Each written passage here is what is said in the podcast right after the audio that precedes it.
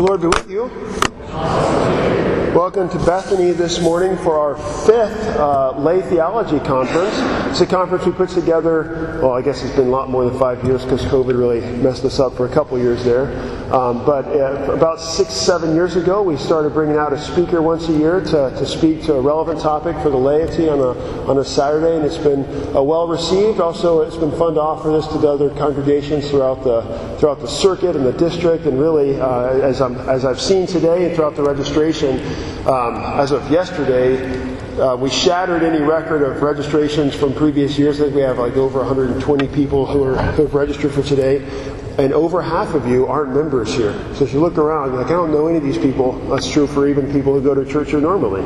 Uh, everybody's kind of a guest. So with that, a couple housekeeping things. There's bathrooms as you leave the sanctuary to your left. There's, there's two restrooms there. There's a bunch of restrooms in the gym, but then down the hall to your right, there's actually restrooms as well. So really, any way you go, you'll find a place to go to the bathroom. Uh, coffee, um, you're welcome to bring coffee in here. Just keep in mind that uh, with the nice little slope that we have, things don't things don't sit down perfectly, and if you spill your coffee in the back, it's a gift that you share with everyone all the way up. So just be careful with, with the coffee that, that you might be uh, bringing in here. Um, we'll be having a break as, your, as the schedule shows there on your, on your handout. Uh, we'll try to keep as close to that as we can. Um, let's see, lunch, and uh, we'll take our lunch break about middle middle of the day there. If you didn't get a chance to register, that's okay. We have we have plenty of food. We just um, we just need to know generally uh, how many people are going to come. So stick around for lunch, and, and we'll have plenty of more conference coming up in the afternoon. There are offering plates available. It is, it is a free, uh, totally free conference, but to help us offset uh, our cost, if you'd like to, to donate in the free will basket, there's a basket at the, at the registration desk, and also at our meals to help offset some of our costs and and, uh, and also give honorarium to our to our speaker, Pastor Wolfmueller. Uh, the service, uh, as you might notice from the weird technology, it's right in this, the big stick in front of us here. We're live streaming, uh, live streaming this. So um, if you have to leave later in the day or something, or if you want to go back and watch it, it will be available on our church's YouTube channel. Uh, we're live streaming today, but the live stream stays uh, available on um, on for the, the, internet to see forever. So don't say anything embarrassing. It'll be there forever, Pastor. And also our church's podcast. So now uh, we'll welcome Pastor Bryan Wolfmueller from uh, St. Paul Lutheran Church and Jesus Death Lutheran Church in, in Austin, Texas. Uh, pastor Wolfmueller is a friend of mine from back in the day when I used to serve in Colorado as a young pastor, and he was down in Denver. Uh, always been a, a, mentor to me, a great example of, uh, of a pastor, and, and uh, really very inspiring. As many of you have come from miles and miles around uh, to, to hear what Pastor Wolfmueller said. It's such a uh, fresh view, um, a helpful view of Lutheran theology, and, and really comforting for the conscience and just a helpful voice for the Lord's church. So we're honored to have him here. Uh, in addition to the vocations of husband, father, and pastor, he's a number of theological hobbies. He's an author of multiple books. Uh, we're going to have a bunch available for purchase today. We forgot to do that, so disregard that statement in your in your uh, in your bulletin. But obviously, you can find all these things online. Uh, Pastor Wolfman has also put a lot of things out there that are free uh, that are available through his his personal website. You can see, find that in the handout. Uh, everything from translations of Luther's catechism in the public domain to all many, many of Luther's uh, writings. And uh, he's got tremendous essays addressing lots of different topics. So if you haven't played around on his website, wolfmueller.co, please do. He's, off, he's on many uh, podcasts, and he's got his YouTube channel, which is one of my favorite thing that he does. Uh, one of my many favorite things that he does is this thing where he's called Grappling with the Text, where he's got his hands, all you see is his hands, and he's working through the text and making notes in the margin, and just like blows your mind. And how does his brain do so many things at once? So uh, masterful. Uh, so look, check out all that stuff on, on his website and, and, uh, and online. There's lots of different ways you can go. So we're thankful and uh, very much appreciate Pastor Wolfmueller's time here today. So we welcome Pastor Bryan Wolfmueller.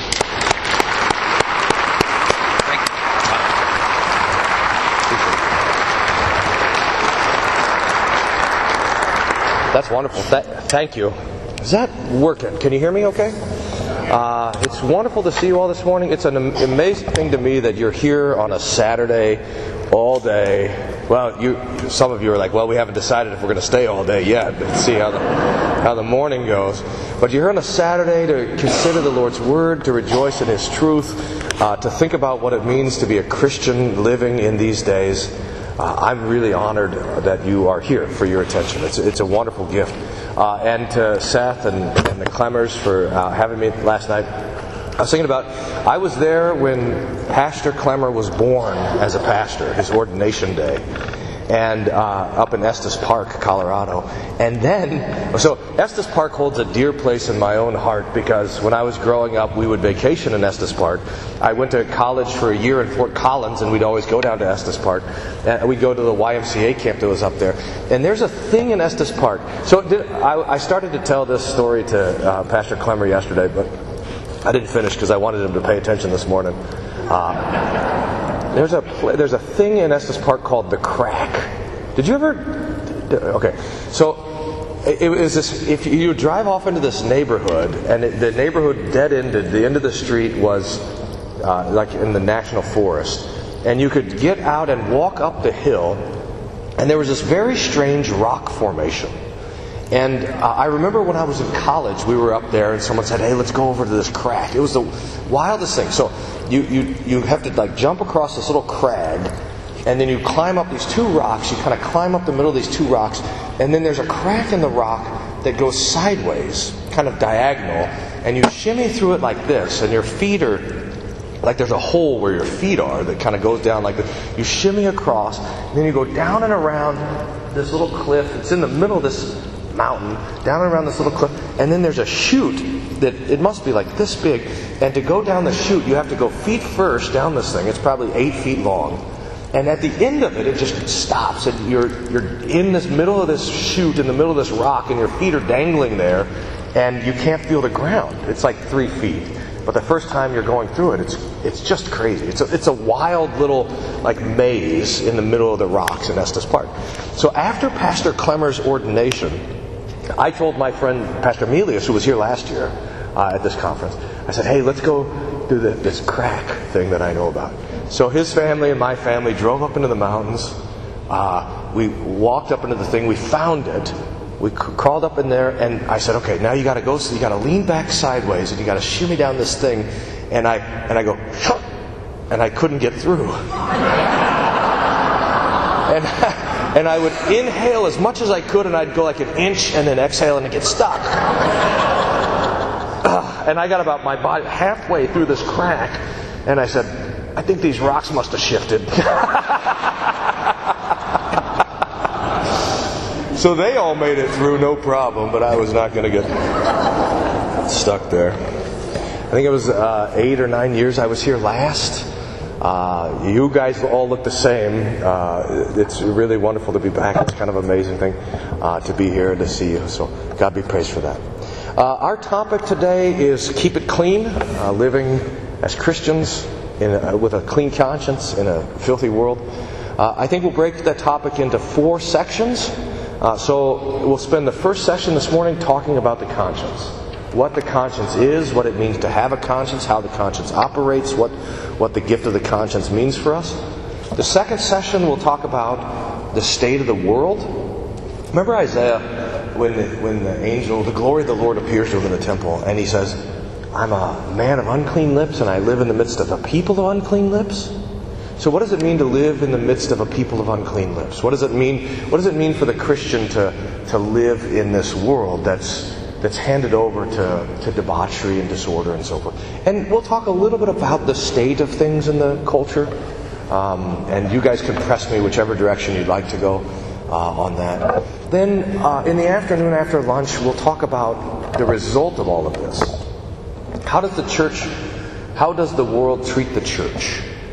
How does the world think of Christians? And this is really the topic of Christian suffering, Christian persecution, and martyrdom. It's a weird thing that the, the Christians have heroes, and our heroes are the martyrs. Like, what, you know, like what kind of hero is that? You want a hero is supposed to be the guy who is victorious and strong. But the martyrs are those who were who were killed for the faith. And so we have weird heroes. And so we'll talk about what that means. We'll talk about Christian martyrdom.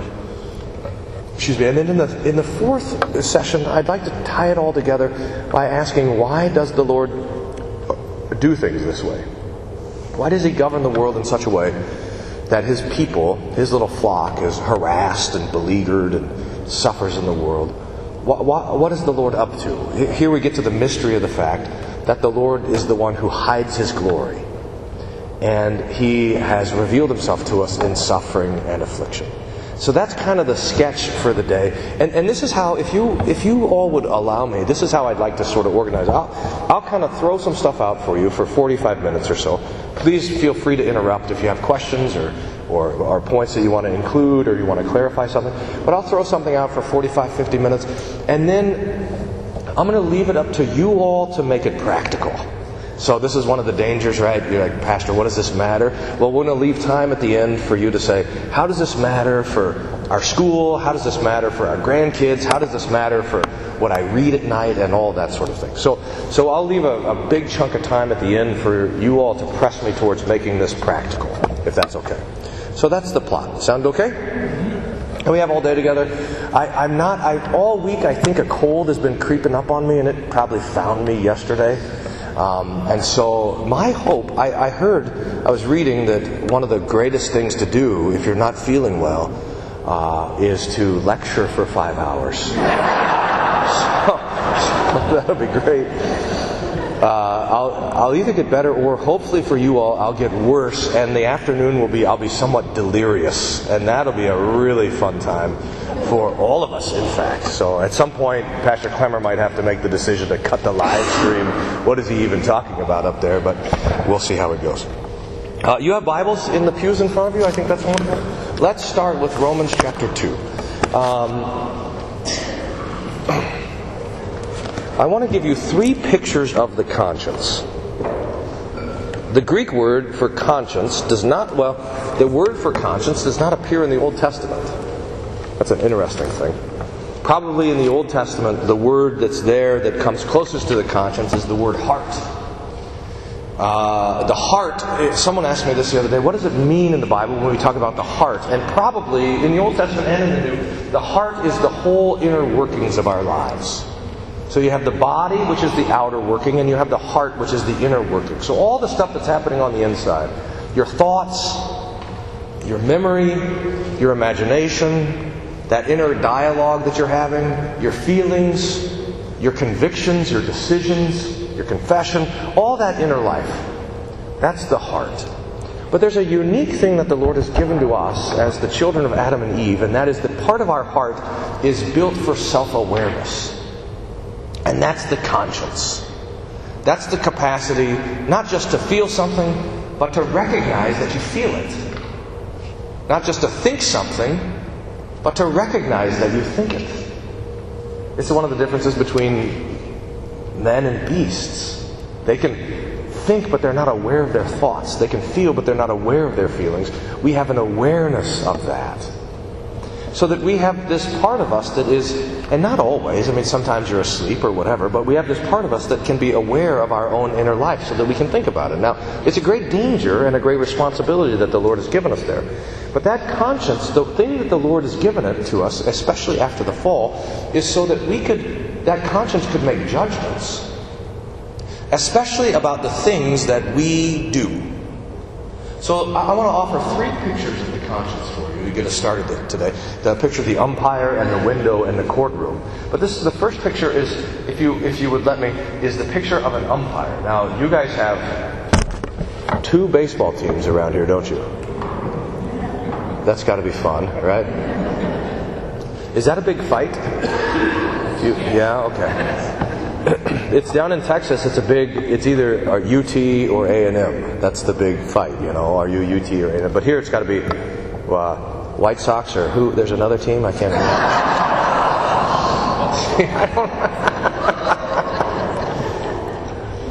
so you know the interesting thing about baseball is the umpire is there. Uh, you know, well you have like six umpires, right? But imagine the home plate umpire. He sits there. He's not on either team. well it's questionable. Right? He's not supposed to be on either team. He's supposed to just sit there and make judgments about what's happening. He's not playing.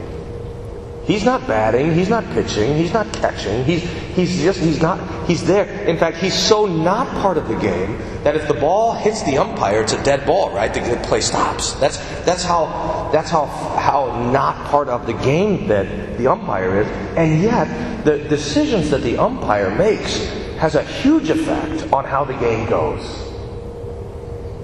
If he calls a ball or a strike on a certain pitch, he calls the runner safe or out on a certain play. So they're not part of the game, but their, their viewing of the game makes all the difference. And you know this then, that umpires don't always get it right. They make mistakes. If you could think of your conscience then as the home plate umpire, it's watching. It's watching what you do to your neighbor, it's watching what your neighbor does to you. It's watching what your neighbor does to everybody else. And it's saying, that's right, that's wrong. That's a strike, that's a ball. It's making those judgments. Now, just like a normal home plate umpire, those judgments are not always right. So, one of the important things that we have to discuss this morning is how do we train the conscience to make the right uh, decisions? How do we train the conscience to know what's right and what's wrong? And it's also very interesting to see that in our own secular world, that the, there's a, a whole attempt to retrain the conscience away from God's law and towards a different man's law. For example, you'll notice when you're talking to people that their conscience has been trained up on the morality of environmentalism. As a, just as an example that's kind of easy, that the biggest evil is adding carbon to the atmosphere, and now they have a different standard of what's right and wrong. I was talking to an old pastor who told me, he says, Yeah, I got a guy who cheated on his wife and to help himself feel better, he bought an electric car. now, to think about that, this is an amazing sort of thing, right? Like, I have a bad conscience according to God's law, but I have a good conscience according to whatever sort of environmental responsibility that's there. Wow. Now, okay, so the conscience is like an umpire making decisions. That's right, that's wrong, but oftentimes it can get it wrong. So if you're looking at Romans chapter 2, Paul talks about this in this way. Wait a minute, how come I can't see it?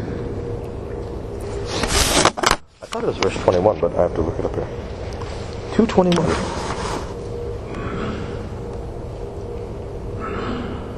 Hmm. Yeah, yeah, yeah. Aha, here it is. Verse 15, that's where it is. Start with verse 14. When the Gentiles, who do not have the law, by nature do those things in the law, these, although not having the law, are a law to themselves, who show the work of the law written in their hearts, their consciences also bearing witness, and between themselves their thoughts accusing or excusing them. Now, this is an amazing verse. Paul is telling us that the conscience belongs to every single person, not just to the Christian, but also to the pagan. The Lord has written uh, uh, His standard of right and wrong on every human heart.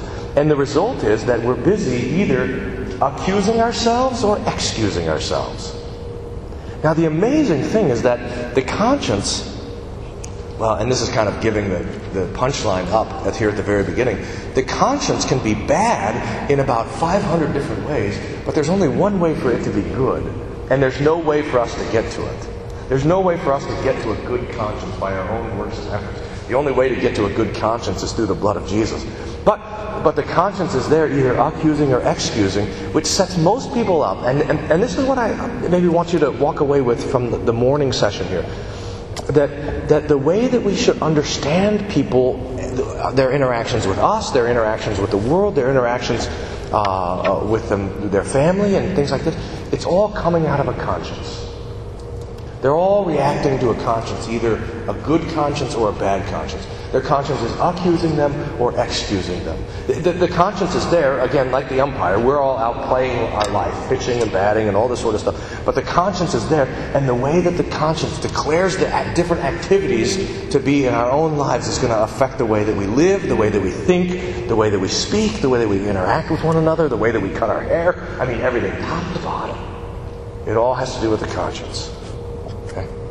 And the, and the pagan uh, there, here, the Gentile, is either accusing himself or excusing himself. Those are the two activities.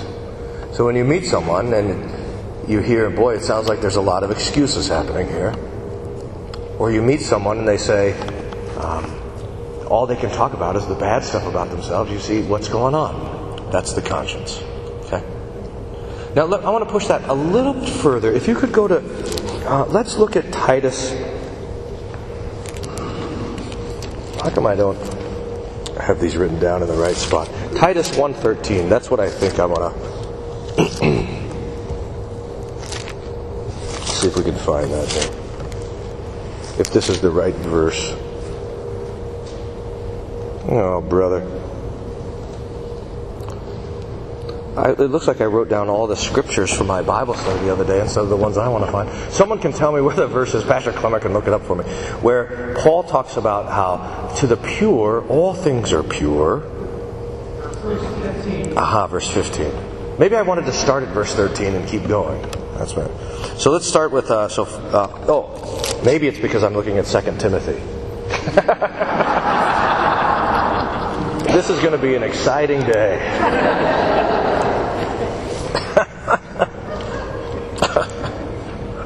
Okay, Titus. Now I'm there. Titus 1:13. This testimony is true, therefore rebuke them sharply, that they may be sound in the faith, not giving heed to Jewish fables and commandments of men who turn from the truth. To the pure, all things are pure. But to those who are defiled and unbelieving, nothing is pure. Even their mind and their conscience are defiled. They profess to know God, but in works they deny Him being abominable, disobedient, disqualified for every good work. The, the, to the pure, all things are pure. To the defiled, everything is defiled. And so here's the picture that I want to give there. The conscience is not only like a home plate umpire making these judgments, the conscience is also like a window. If you could think of it, your heart, the way it. it I mean, sorry, I got to get this so I can flip it off real quick and cough. Excuse me. The, the heart is like a window that you look in and out of, but the window can be either clean or unclean. Uh, and this is the point: is that if it's clean, if it's dirty, then everything looks dirty. I remember one time I was. Uh, th- this is funny. I was vacuuming the living room, and I think it actually might have just been one time that I actually did that. and I was vacuuming the living room, and there was a spot on the floor and I vacuumed over it, and it was still there. And I vacuumed, and I, and I said, What's going on? So I got down and I, I kind of poked at it to see what it was, if there's something stuck on the carpet. And I realized that it was a spot on the window. it was a shadow on the floor, and I was trying to, I was trying to clean it up. Right? The window made everything inside look dirty. Or, so here's something that I did one time, which I can't believe I lived through. Uh, I don't know if I should uh, I started already.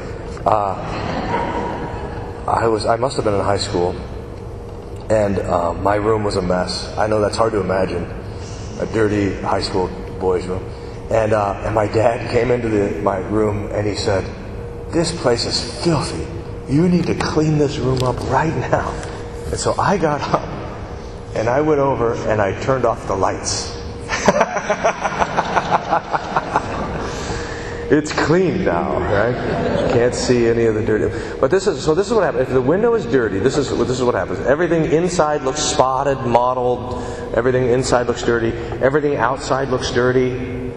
If you look out a dirty car window, this happened the other day. We were up in Colorado, and uh, and because we have Texas uh, windshield wiper fluid, it was freezing on the window and it wouldn't wipe out. So the window was just horrible. You could hardly see anything. Everything inside looks dirty. Everything outside looks dirty. And then what happens, this is the crazy thing that happens, is you know, the dirtier a window gets, the more it starts to reflect back on you. It becomes like a mirror.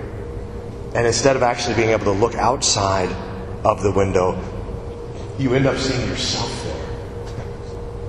This is what happens in the conscience. It's, it's quite amazing and, and quite interesting. The, the psychologists call it projection. But it's really just a function of what happens when you have a dirty conscience. Because now, because the thing that is troubling your own conscience, you start to see on everybody else. Your own sins, your own inclinations, your own guilt, they start to show up. Your own shame, your own suffering, that starts to show up on everybody else. This is one of the bad things of having a bad conscience, an unclean conscience, is everyone seems uh, unclean, impure. There's a, there's a verse in Numbers. It's one of Luther's favorite verses to talk about this. It says that the wicked run at the sound of the rustling of a leaf so that so, so that uh, when you have a bad conscience, the smallest thing can frighten you. I, I, we um, Carrie tells a story. Carrie, my wife, does not. She likes to go camping, but she does not like to go tent camping because she's just afraid that she's going to be eaten by a bear. And I don't think that's a rational fear. If it ever did happen, though, I'd feel terrible. So, so she tells the story that one time she was camping with some friends up in the mountains in New Mexico, and they heard a bear sniffing around outside the tent. And they're like petrified, shaking in the middle of the tent. And they heard the bear walk all the way up to the tent and scratch and sniff and walk around the tent two or three times and then walk away like this. It's just terrifying. And they went out and they got their flashlights to see what it was, and they found the raccoon prints. Right? They're there. but this is this is the kind of the, the thing that happens when we have a bad conscience is that it just, it just amplifies everything. The, the shaking of a leaf sounds like an army coming to get us. When you have a bad conscience and you get two red lights in a row, you're like, oh, the, the, this is the last judgment. The Lord is angry at me and punishing me. Most people are operating with a bad conscience. It's just something important to understand. And this means that they're, they're on high alert for everything. Because for the impure, eh, nothing is pure. Everything that they do is adds defilement on the other hand, what happens if the window is clean? We have it here in Paul, who says, To the pure, all things are pure. But let's think about what that means. When the window is clean, does that mean that everything outside looks clean and everything inside looks clean? No. When you have the window that's clean, that means you can see things for how they are. So you can see the things that are dirty and the things that are clean clearly. There was an old tradition, and this was not just in the this was in the Lutheran Church also, although I, have hardly found any Lutherans talking about it now. There's an old tradition that says that to be an Orthodox theologian, you have to operate with a good conscience.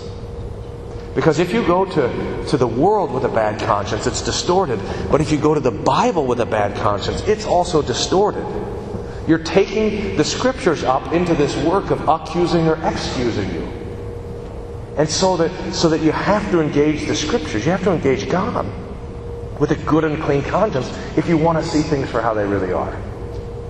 Now, that's going to be important for us because what we want to be able to do is to look at ourselves first and say, no, that's clean and that's unclean. That's good and that's evil. That's right and that's wrong. And also to be able to look at the world and say, that's good and that's bad. That's clean and unclean. That's, that's helpful, that's dangerous, and so forth. So we want to have a good conscience so we can engage in the world in that way. Okay. So the picture of the conscience, one is of a home plate umpire, Romans 2. The second is the window, which I think is very helpful. Although, let me just give you a quick warning about that. So, like, don't, if uh, next time you're talking to someone and they accuse you of lying, don't say, "Oh, I understand that you're a liar and your bad conscience is projecting your image on me." And so, just be careful on how you use that wisdom because it's not always right it's not always right, but there's a tendency that's there, so you can start to recognize it. But just uh, just a warning, just to be careful with that. The third picture that I'd like to give, and I think this is the most helpful uh, picture of the conscience, is that the conscience is like a little courtroom.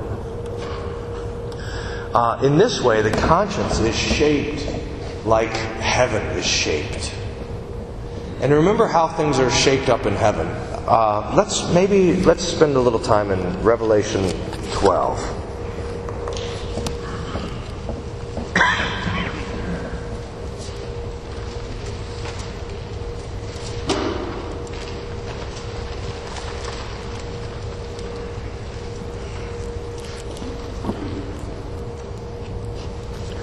Revelation, Revelation 12 is the center of the vision of Revelation. Remember, what is Revelation a vision of?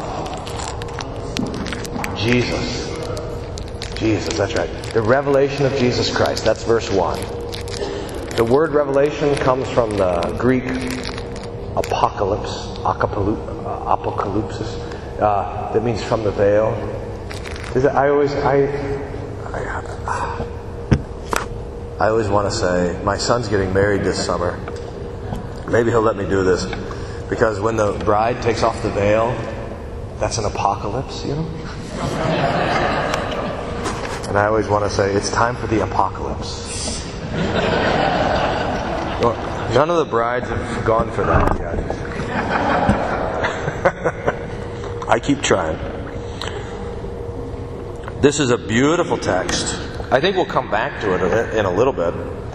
But this gives us a great picture of heaven and how heaven changes when Jesus ascends into heaven. And, and this is given to us to reshape also our own conscience. Okay, so you remember the throne? One, the prophets in the Old Testament were marked by the fact that they went to the throne room of God. They got to see what was going on up there. And there was a bunch of things that were happening in the throne room. For, for example, God was talking to God. The Father and the Son were talking to each, to each other. Some of the, the best passages in the Scripture are those passages that give us the conversation between the Father and the Son. You are my Son, today I have begotten you, Psalm 2. Or sit here at my right hand till I make your enemy your footstool, Psalm 110. Or, um, or the, the Son to the Father. How about this? The most dramatic text in all the Scripture and most wonderful is the Father talking to the, the Son talking to the Father. And what does he say? My God, my God, why have you forsaken me? It's beautiful. So the Psalms have all these passages. In fact, if you want a collection of the conversation between the Father and the Son, you can just look at the first couple of chapters of Hebrews. And it says to the angels, he says this, but to the Son, he says this. It just goes through the passages. So in the throne room, God is talking to God. In the throne room also, God is being praised. Remember that the elders are given their 24 elders are given their throne or their uh, their uh, crowns, and what do they do with their crowns? They throw them before the Lord at his at his feet. The Lord is receiving prayers. That's pictured in the in the heavenly court as the incense. Remember the incense is the prayers of the saints. How beautiful is that? And then the, there's sending that's always happening. The prophets are sent from the throne room. Uh, Jeremiah 23, the, the, true prophets stood in the presence of God and they were sent forth from there. So there, those four important things praise and, and prayer and conversation and sending. But maybe the most important thing that is there in the throne room of God is that that throne is a judgment seat.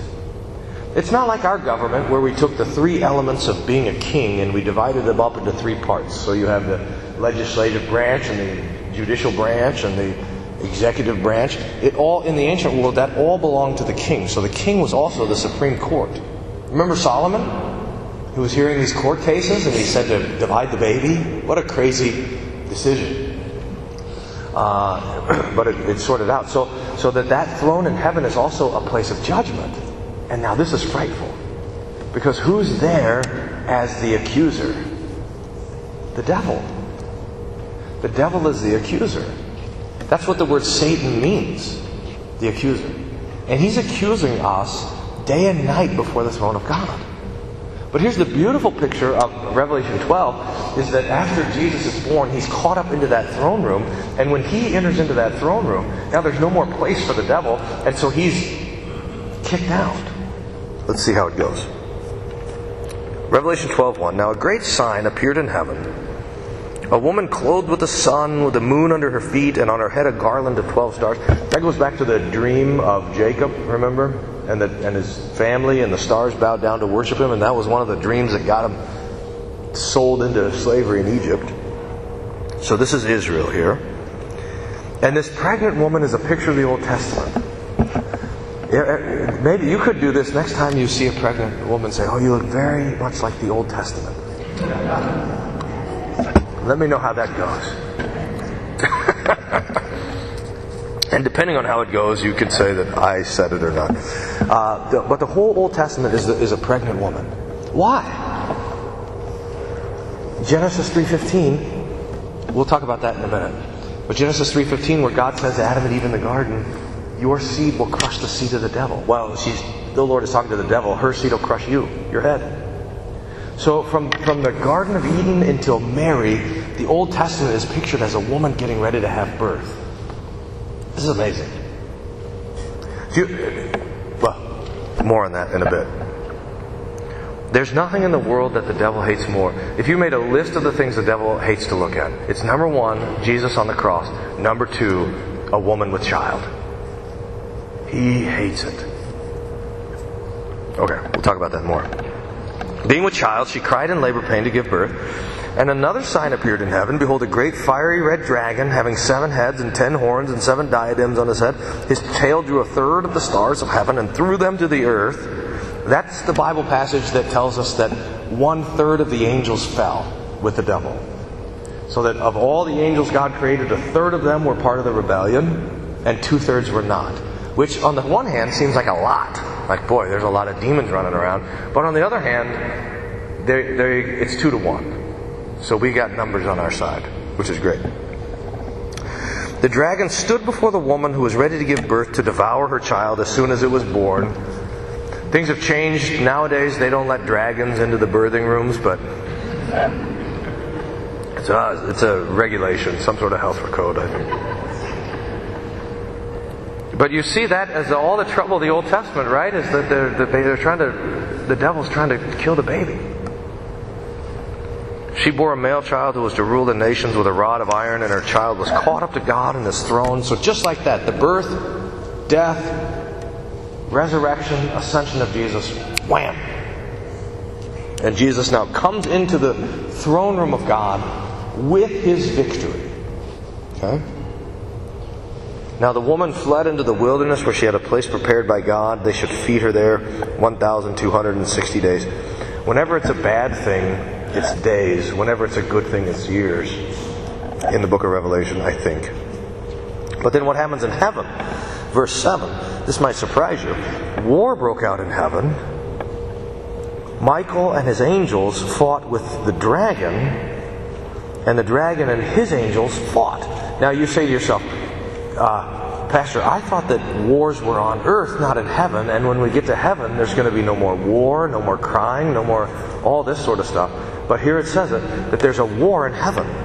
And what caused the war? The ascension of Jesus. So, what is the war about? Can you imagine? Here's the devil standing before the throne of God, accusing you, you of your sin day and night, bringing all your sins before God. And he doesn't have to lie. We've given him plenty of evidence. He doesn't have to make stuff up. We sin all the time. So the devil is bringing our sins before the throne of God in heaven. And, and the, the Lord is hearing those accusations. But now Jesus comes into that place as our defendant. The Greek word is paraclete. Remember 1 John? We have an advocate, a paraclete with the Father, Jesus Christ, the righteous one so that Jesus enters into that throne room with the evidence of our innocence. And the evidence is what? Does Jesus go to the throne of God in heaven and say, Here the devil's accusing me of whatever sin? And Jesus says, No, Bryan didn't really do that. Or it wasn't that bad, or he didn't mean it, or whatever. No. That's not your defense.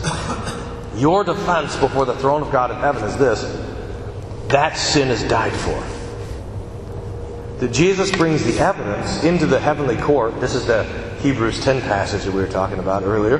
He brings the evidence of his blood. And his blood is exhibit A for your righteousness. So the devil says, You've sinned, and Jesus says, Objection? That sin is died for. And then the devil says, Well, here's this one. And Jesus says, Objection? I suffered already for that sin.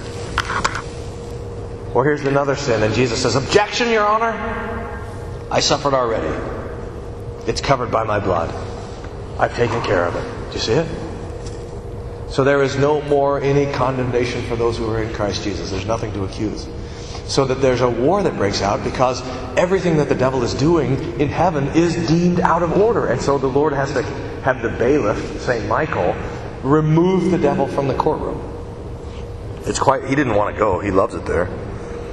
So war broke out in heaven. Verse 7.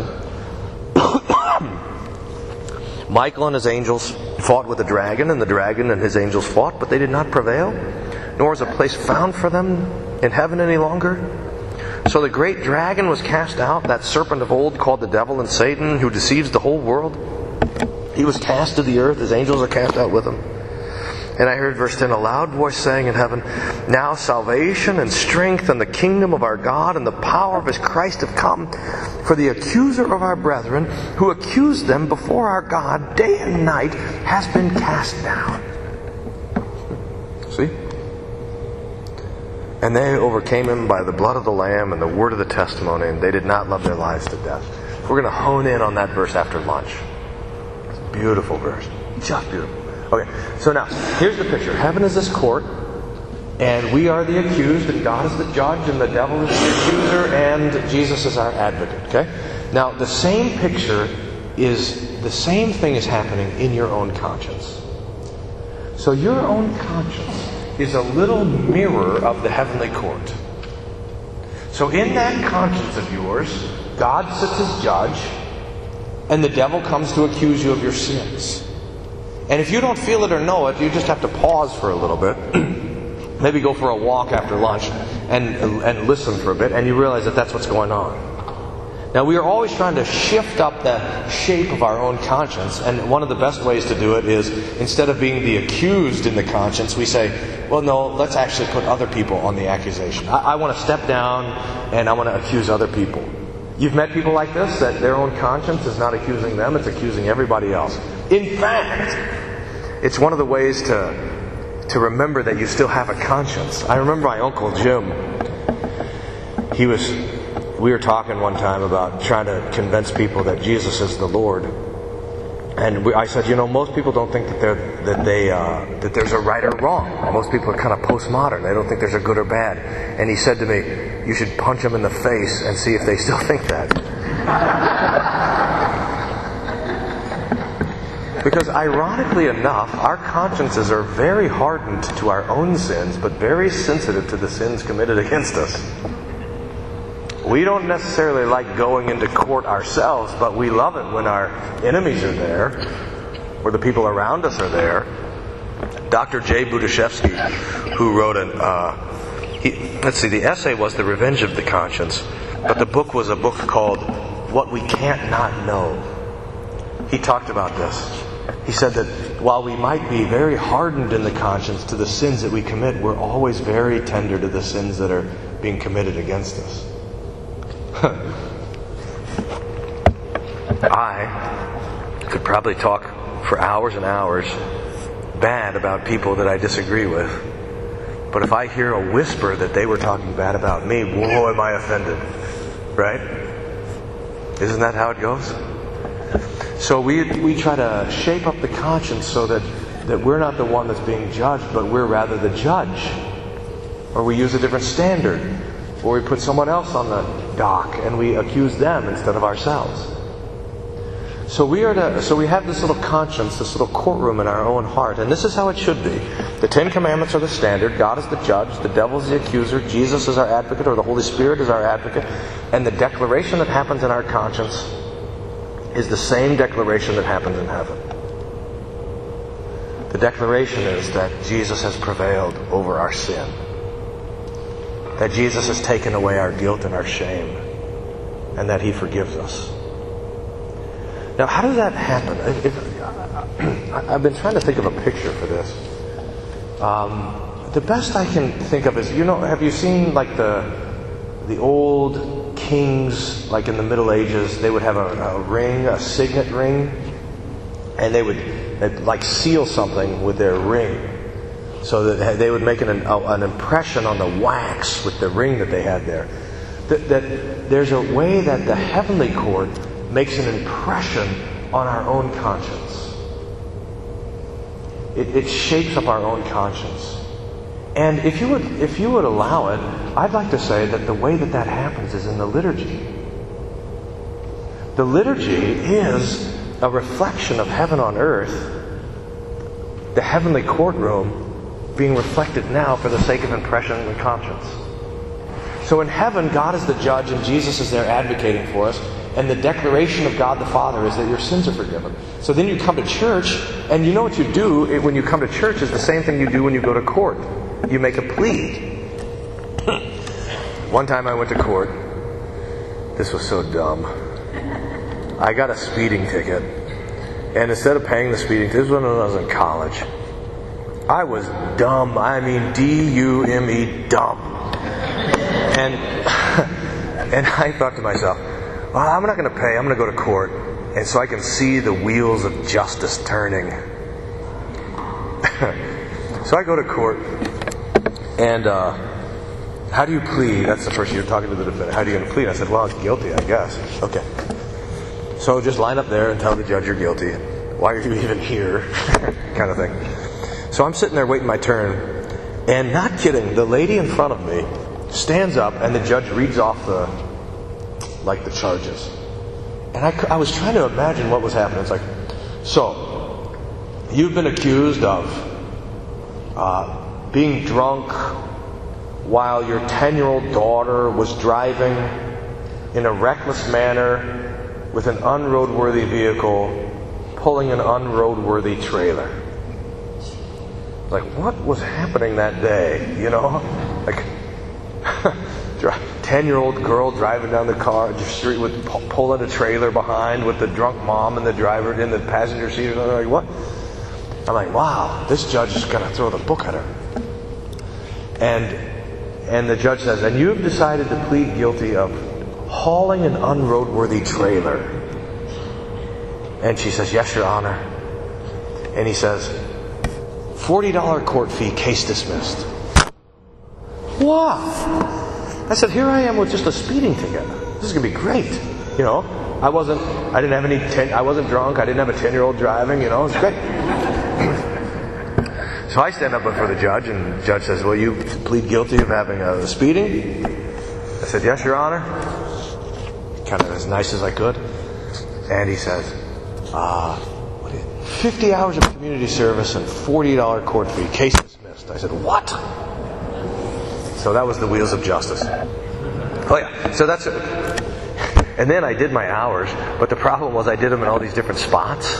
So like I, I alphabetized the CDs in the college radio station. I cleaned the keyboards at the college library with a Q-tip for 10 hours. And then I helped build a Habitat for Humanity house for 30 hours. So I sent all my stuff in, and uh, but I didn't have the proper signatures on a couple of them. So I got a, I got a. Uh, a letter in the mail that said you didn't have all the right forms filled out, so we're putting a warrant out for your arrest. And I got I got that letter, and the next day I flew to Australia. I'm like, I'm out of here. But that happened in, in Castle Rock, Colorado. And so then we, of all things, we get a call to Colorado so that I've got to go through Castle Rock like at once a week. And I'm sure that the police are going to pull me over and like have me sprawled out on the concrete.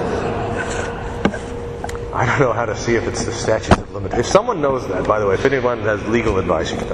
Okay, but the point of all of this, the point of all of this nonsense is that, oh yeah, when you go into the court, the first question is, how do you plead? Well, that's exactly what happens when you come into church. How do you plead? You come before the presence of God. Do you come into His presence as innocent or guilty? Now, what's the very first thing we do in church? We confess our sins. In other words, we appear before the throne of God and we do not declare our own innocence.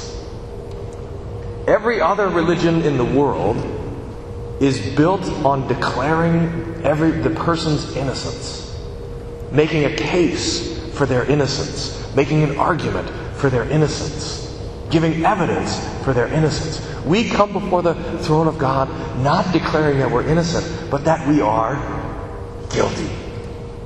I, a poor, miserable sinner. That's what we are not here to argue for our innocence. We are, we are here to confess our guilt. And then what happens?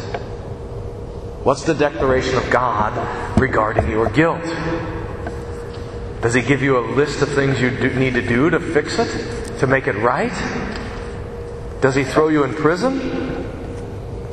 He absolves you. He says, through the lips of the pastor, I forgive you all your sins. Now, why can the pastor say that? I remember when I was becoming a, a Lutheran, and we went into the liturgy, and the pastor, I, I, man, I did not know what was going on. Why is that guy wearing a dress? What's he looking at the wall for? What's he, what's he see up there? but the most offensive thing was, what is, what is he, who does he think he is forgiving my sins? I asked the pastor one time, we were walking out of church, and I said, How is it that you can forgive sins? I thought only God can forgive sins. How is it that you can forgive sins? And so he, he said, Can I see your Bible? Which is so great because I think if he would have showed me John 20 in his own Bible, I would have been like, What kind of Lutheran Bible is that? That's like a trick Bible. So he says, Let me see your Bible. And he opens it up in John 20 and he shows me the text, the words of Jesus. Whoever sins you forgive, they're forgiven. And I said, Wow, how many times have I read those words and not seen them? Wowzers. But why can the pastor do that? Why can he forgive? Does he have the power to forgive? No.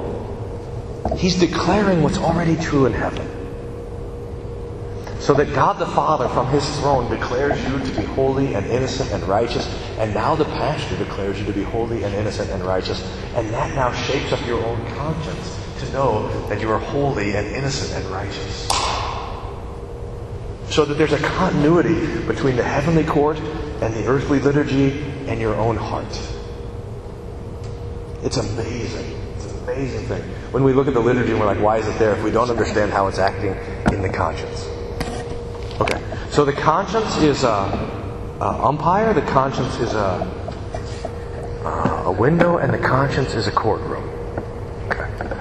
Now I want to give you a couple of lists about the conscience, if we could. Uh, but let me just check on our time. How are we doing on time? What time is it? 9.45, so we have a half an hour. Let me let me just run through a couple of quick lists on the conscience. I'm just going to kind of rattle them off for you and explain them just a little bit, and then I'll, I'll uh, so maybe 10 minutes, and then I'll let you guys ask questions. Um, first, here's the four things the conscience can know.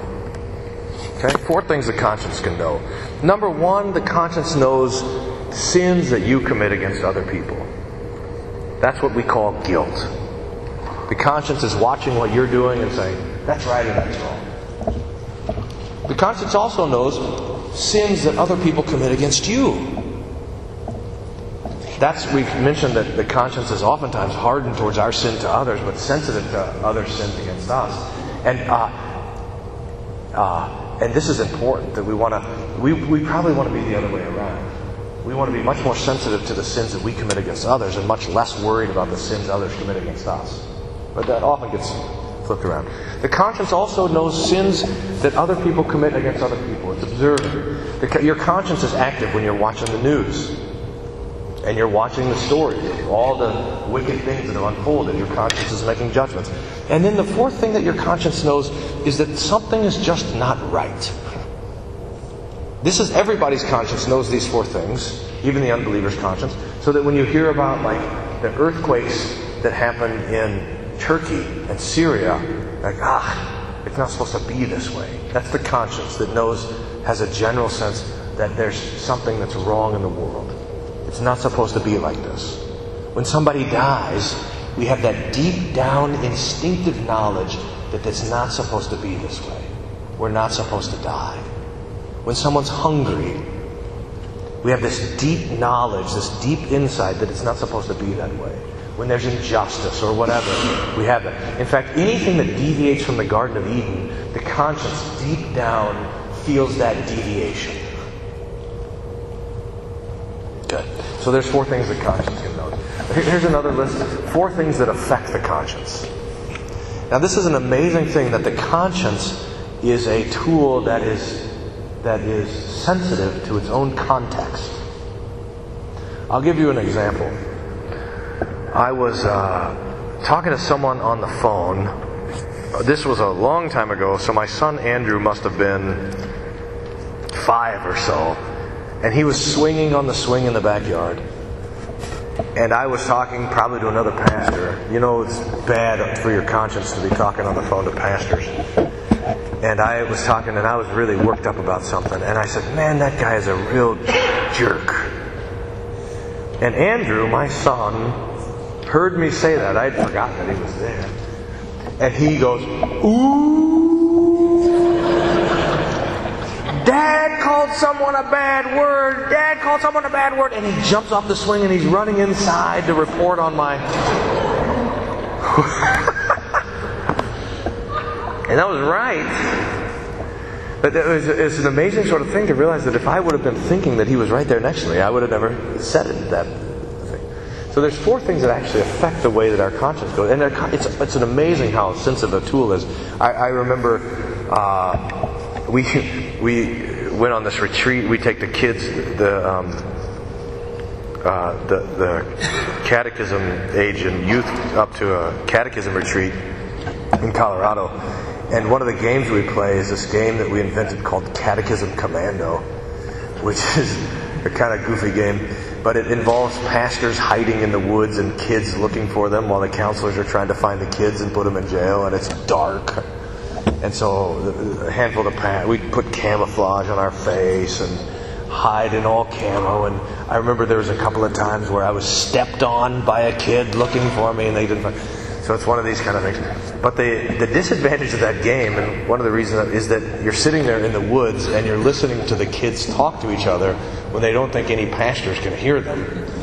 And, and so every morning the next day I have to chastise them about their language. Uh, which is an amazing sort of thing, how your language changes depending on where you are. I remember when I was a kid, the same sort of thing. I kind of had a filthy mouth when I was a when I was a high school kid, and, but I never, none of those words would ever escape my mouth when I was around my parents. So, and, and this is why your conscience is constantly telling you what are the standards that you're to be working on, and it's, just, it's almost instantaneous. It's amazing. Okay, so the four things that affect the conscience are number one, your peers. Number two, the culture. Number three, the law, man's law. And number four, God's law. And we could put natural law in there if you wanted to put it as a fifth. So that, so that your conscience is affected by these things. The, the thing, uh, it's, a, it's a wild verse in 1 Corinthians 15, which is Paul talking about the resurrection.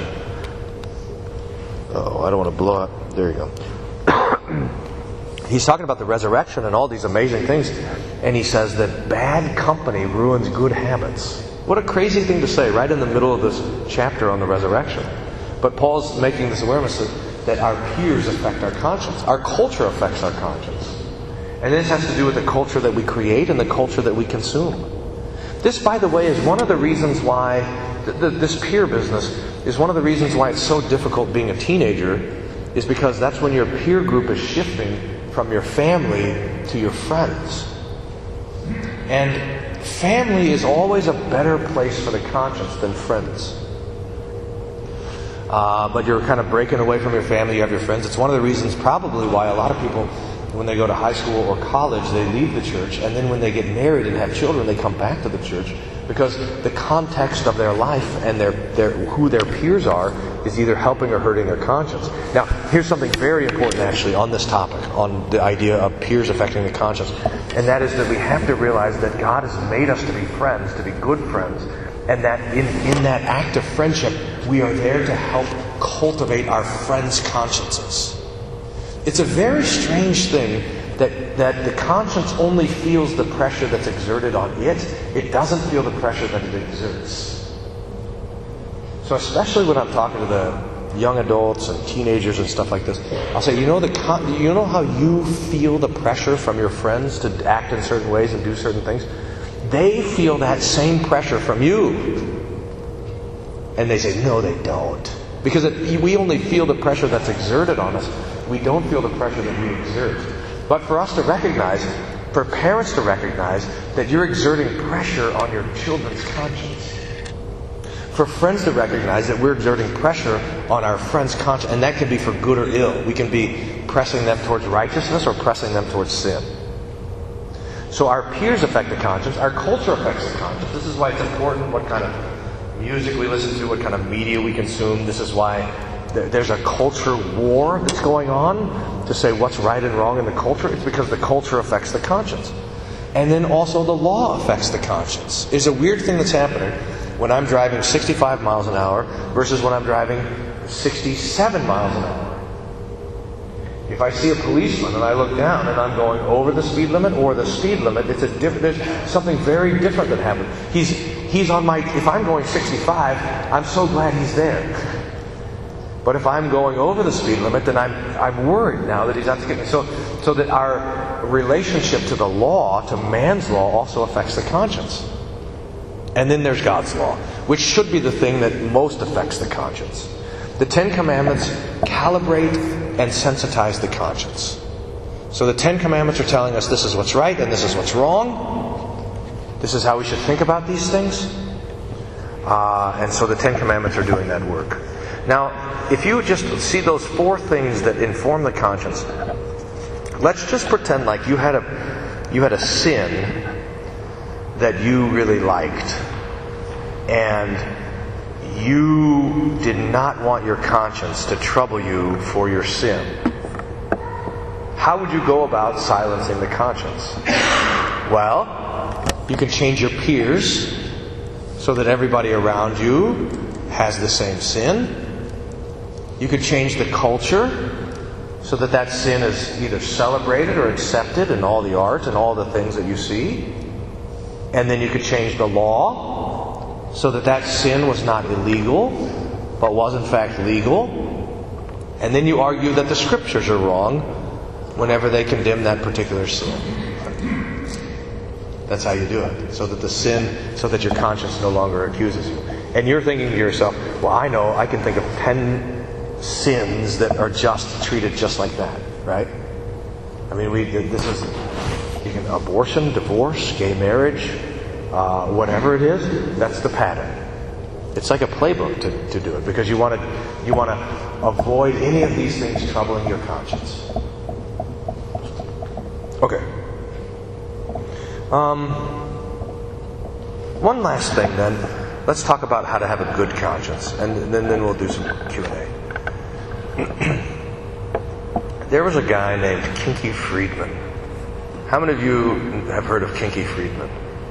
A couple of you? He's a Texas guy. He was a he had a band. He's a honky tonk guy. He had a band called Kinky Friedman and the Texas Jew Boys.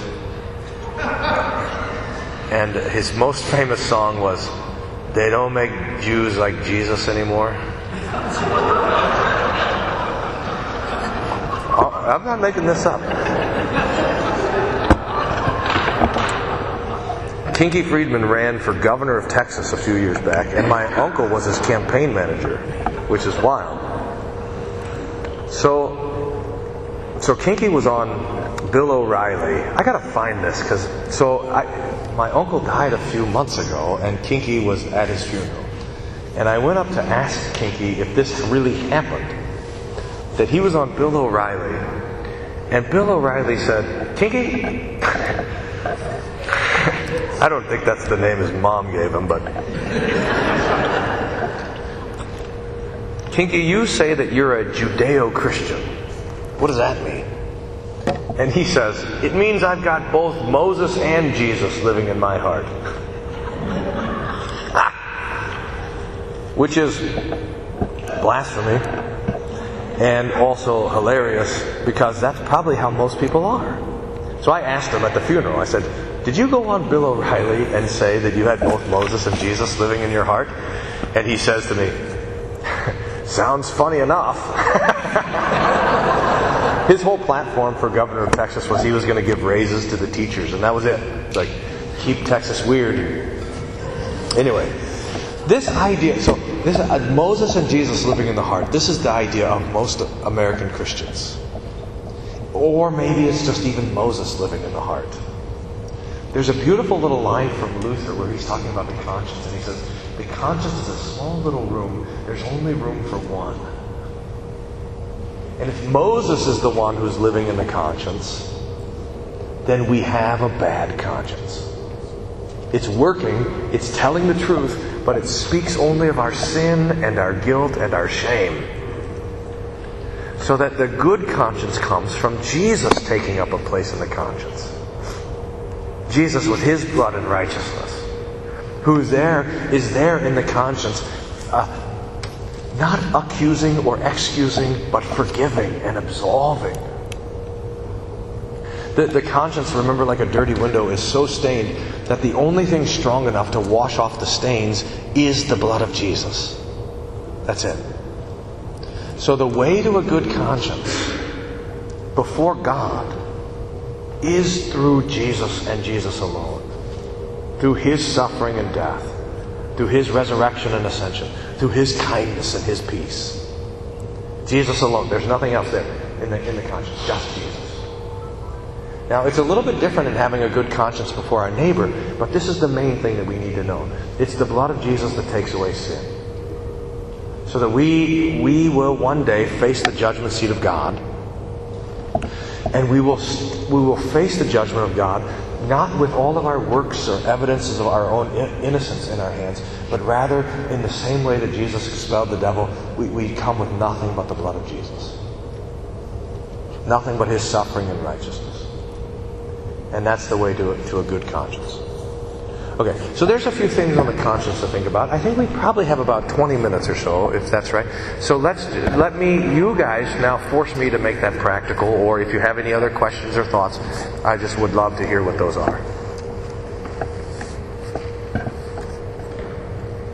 Yes, sir.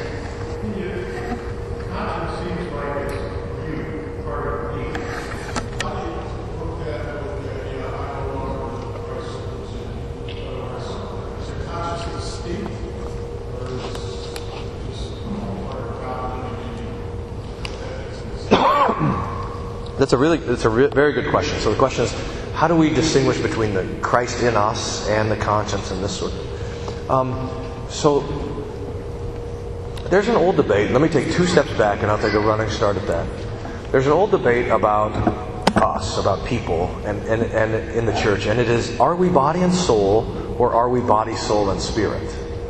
It's the dichotomous versus the trichotomous view of humanity, or something like this. And people always love to fight about this. Luther, in a beautiful place, it's in fact in his commentary on the Magnificat, says we should think of ourselves like the, like the tabernacle in the Old Testament.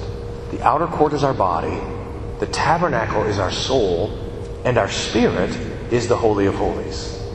So that we have a place, if you want to think about it, a, a, a psychic place that is the spirit. But if the Holy Spirit is not taken up residence in our spirit, then it's dead. There's nothing there. But so so that that spirit is like the conscience. It's a place of apart from Christ, it's a place of accusation or excuse. But when the Holy Spirit comes, now it becomes a place of absolution and comfort and life. So that the Holy Spirit comes into our own hearts and consciences and declares the things that Jesus has done to be true. So is it us? that We could say it like this it happens in us, but it's it comes from outside of us. I think that's, a, that's how I like to think of it. Does that help? Yes, sir.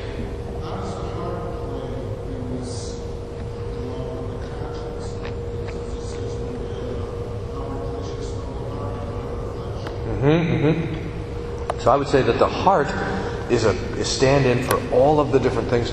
So our inner life consists of a number of different sort of activities.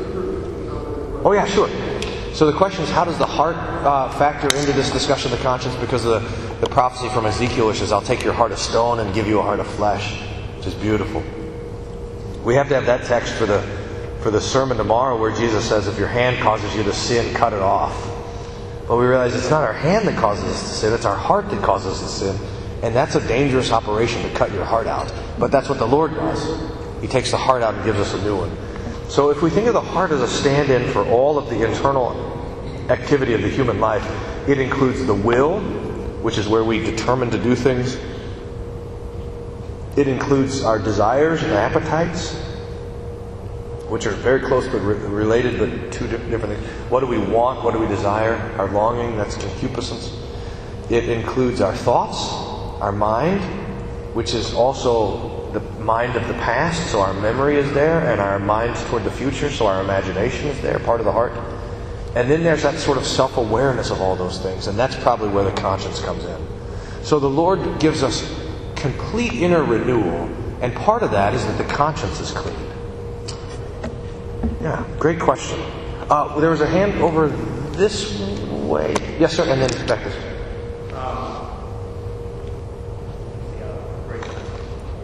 If the, if the law is written on hearts of hearts, so that even pagans can know the law in their sort of conscience, how, how is it that the conscience can be swayed in a different way if, it, if, if it's supposed to be written on? Right. Great question.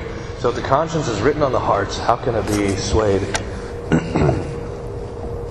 can you can you guys imagine? This might be very hard to imagine, but could you imagine a baseball team paying off an umpire? This is the, idea. Or imagine here the Ten Commandments are on the wall of the heart, but we're like, ah, I don't really like that one, so I'm going to mark it off. I, I, was in a Twitter debate, which is always a good idea. I would recommend to you all to get in, in Twitter debates because I published a, a, just a little short little essay last week on five critical questions to ask about living together before marriage and chastity. And I had a guy jump on there who said, This kind of biblical idolatry is doing so much harm, and I hope you'll repent and use your platform for better things.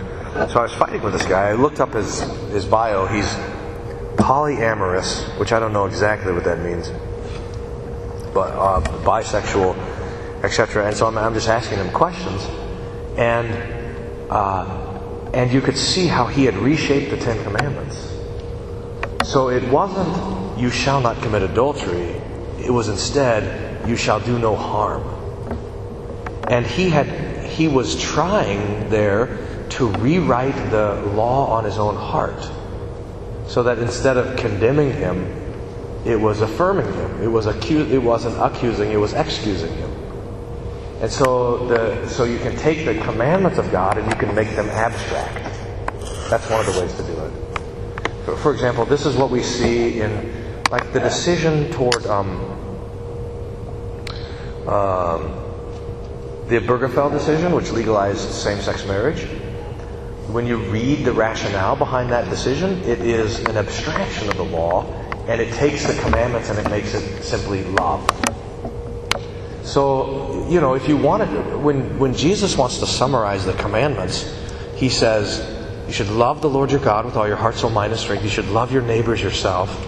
Paul reduces it down even further. He says, all the law is, is uh, included in this love, so that love is like the one word summary of the law. But the problem is, then we can we can militarize love in the conscience against the specific commands of God. So, so the guy says to his girlfriend, "Oh, we don't need to worry about chastity because we love each other." Well, no, love boyfriend and girlfriend towards one another looks like you shall not commit adultery. That's what love looks like. But we try to use love to then abstract the commandments. It's, a, it's an amazing game that we can play because we are experts at self delusion. And so everyone who's, not everybody, but most people who are sinning are, are, have convinced themselves that whatever it is that they're doing is in fact a good work. So, what's the law written on the conscience? Is the Ten Commandments, but we're always trying to, like, like we are in courts, you know, try to take down the Ten Commandments and put up our own laws. And you can hear it when it goes like this. Uh, when someone says to me, Pastor, yes, but doesn't God? And normally it's something like this I know that divorce is wrong, but doesn't God want me to be happy? Well, now that's the law written on their conscience. God wants me to be happy. What a horrible law to have written on the conscience. But how do we respond to that? I think the best answer is well, obviously, God doesn't want you to be happy. Look who He gave you to be married to. I don't, I don't think they taught us that at the seminary, but. But you can sort of see what, I mean, whatever we're using to stand up against the commandments, to excuse ourselves, that's our remaking of the law written on the heart. Yes? I think, in a way, you at least pretty well answered my question.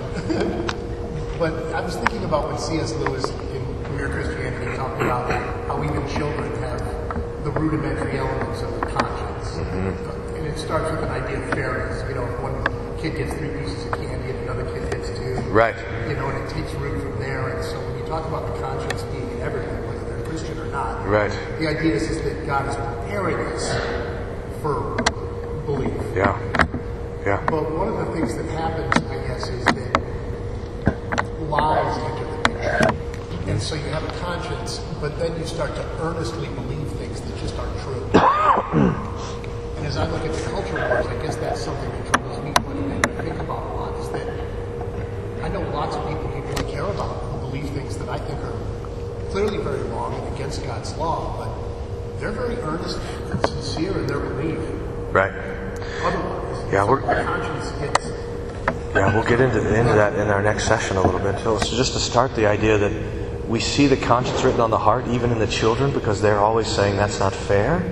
But notice that that protest, that's not fair, is almost always from the one who gets the smaller piece of cotton candy, never from the one that gets the bigger piece. I mean, sometimes you get a good kid who, like, you give one kid $20 and the other kid $2, and the one who gets 20 says, oh, it's not fair, divvies it up. But normally it's the one who's on the short end of the stick. That, so we're motivated especially to the sins committed against us, right? That's, that's one of those indications. But then this is, this is what I want you to do. So what you suggested there is exactly right. This is that that when we start to engage in the culture war and when we're looking at the things that are going on around us, to see them in terms of the conscience and to see the person that you're talking with or arguing against or that you're fighting with or that you're struggling with or that you're trying to invite to church to understand that they're, they are operating according to the conscience. People do not act rationally.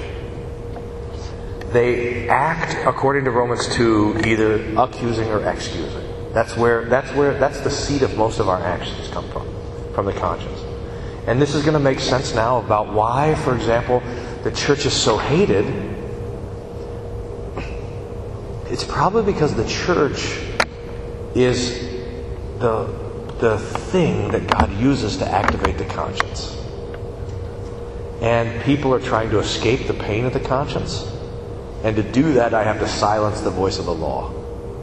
And where, how can I do that? By dismissing the church. Or accepting the church when the church has given up preaching the law at all. Or whatever.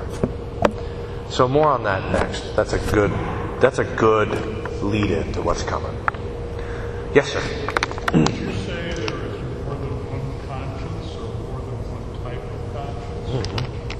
Mm-hmm. Yeah, the question more than one conscience, more than one type of conscience, yeah. The conscience can be hardened or softened, the conscience can be sensitive or unsensitive. The con- and there's a lot of different ways to think about it. Uh, yes, sir.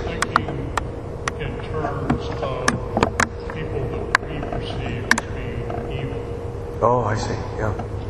What is their conscience compared to our conscience? Yeah. Or there five?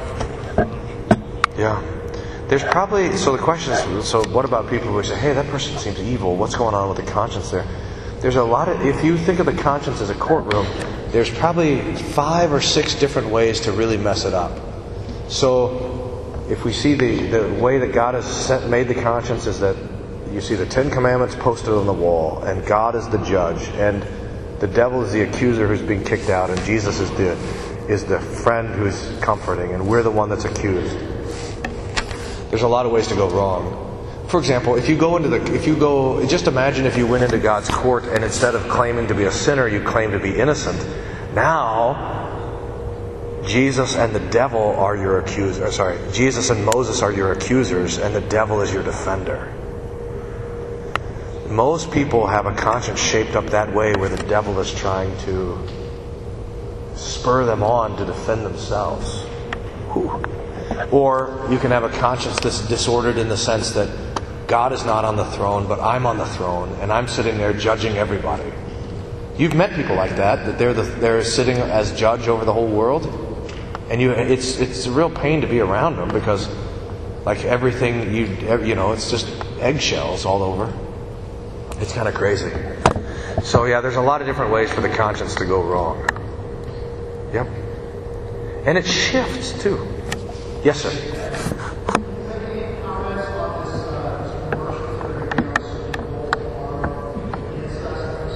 No, I haven't seen it. What's going on?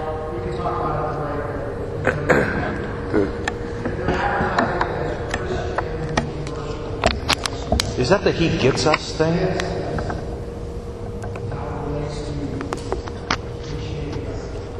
Yeah, I don't know anything about it. Although I did see yesterday.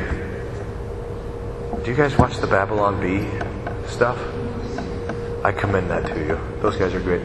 It was a Babylon Bee. It's a satirical site, like Christian satire, and it was a it was the interview with the devil after the Grammys. and you know, it was like Sam Smith, and there was all this devil worship nonsense up there, and the devil's like, ah, ah where's all the subtlety? You know, I mean. It was the best line in the whole thing was like, ah, remember the good old days when when devil worship was it wasn't so obvious, like Stairway to Heaven and Baby Shark.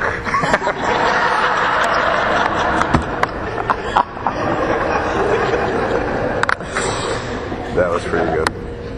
Uh, but we realize that you know if we if we recognize on this level that the culture informs the conscience, that people who don't want a conscience informed by God's word are going to be trying to shape the culture, so that th- there's a battle over the culture stuff because there's a battle for the conscience. Yes, ma'am.